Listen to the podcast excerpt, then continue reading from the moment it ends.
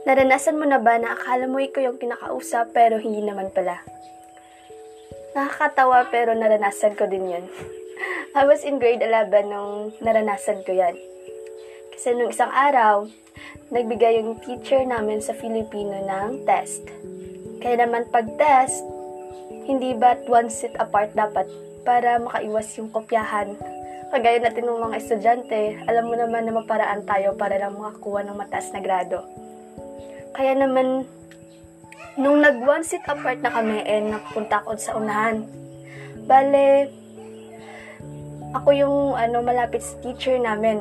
Tapos may kaklase din ako na babae sa likod.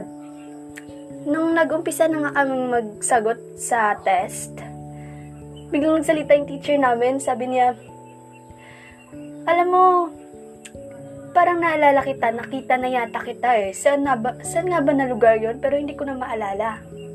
Kaya naman nagtaka ako. Siyempre ako yung malapit sa kanya, kaya akala ko ako talaga yung kinakausap niya. Kaya naman sumagot ako.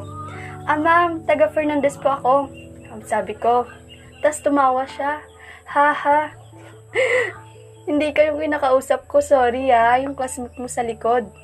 Ay, hindi pala ako ma'am. Kaya naman nang narinig ng kaklase ko. Diyos ko, pahiya ako. Grabe yung tawa nila. Kaya naman, I really consider that karanasan na isa sa mga memorable kahit naman na nakakahiya.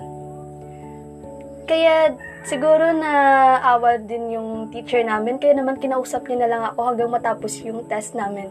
Imbis na yung kaklase ko sa likod, sana dapat yung kakausapin niya, ako na lang yung kinausap niya hanggang matapos yung klase niya.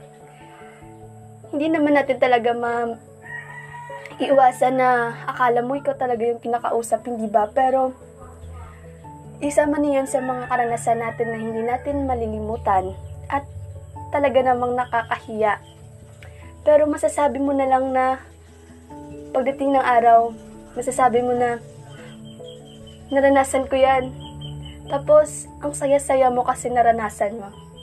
At kahit man nakakahiya yon sa iba o napahiya ka, at least naranasan mo yon at naging part ng life mo na hindi mo makakalimutan hanggang ngayon. Thank you.